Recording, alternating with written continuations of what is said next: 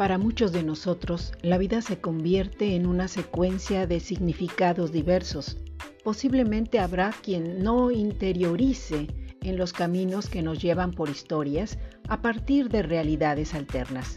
Es mucho más fácil entenderse con lo simple de la vida y las rutinas que son vistas por los demás como parte de la cotidianeidad, que al no cambiar en demasía, se convierten en algo grato y cumplen un rol donde el comienzo, el nudo conflictual y el desenlace no son embrollo, son secuencia y punto. Navegar a partir de la metáfora puede crear una secuencia que habrá de necesitar de una serie de libros que se encadenan unos con otros en la creatividad del escritor o la escritora.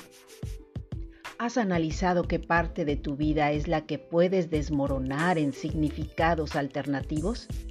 ¿En qué momento te conviertes o conviertes a los otros en símbolos de una trama?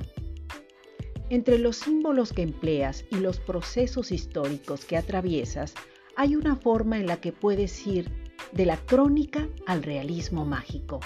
Y entre ambas hay una aparente situación abismal. Analiza lo que te digo y observa si ese molde da cabida a tu trabajo o no. Saludos escuchas y lectores. Nos vemos en la próxima.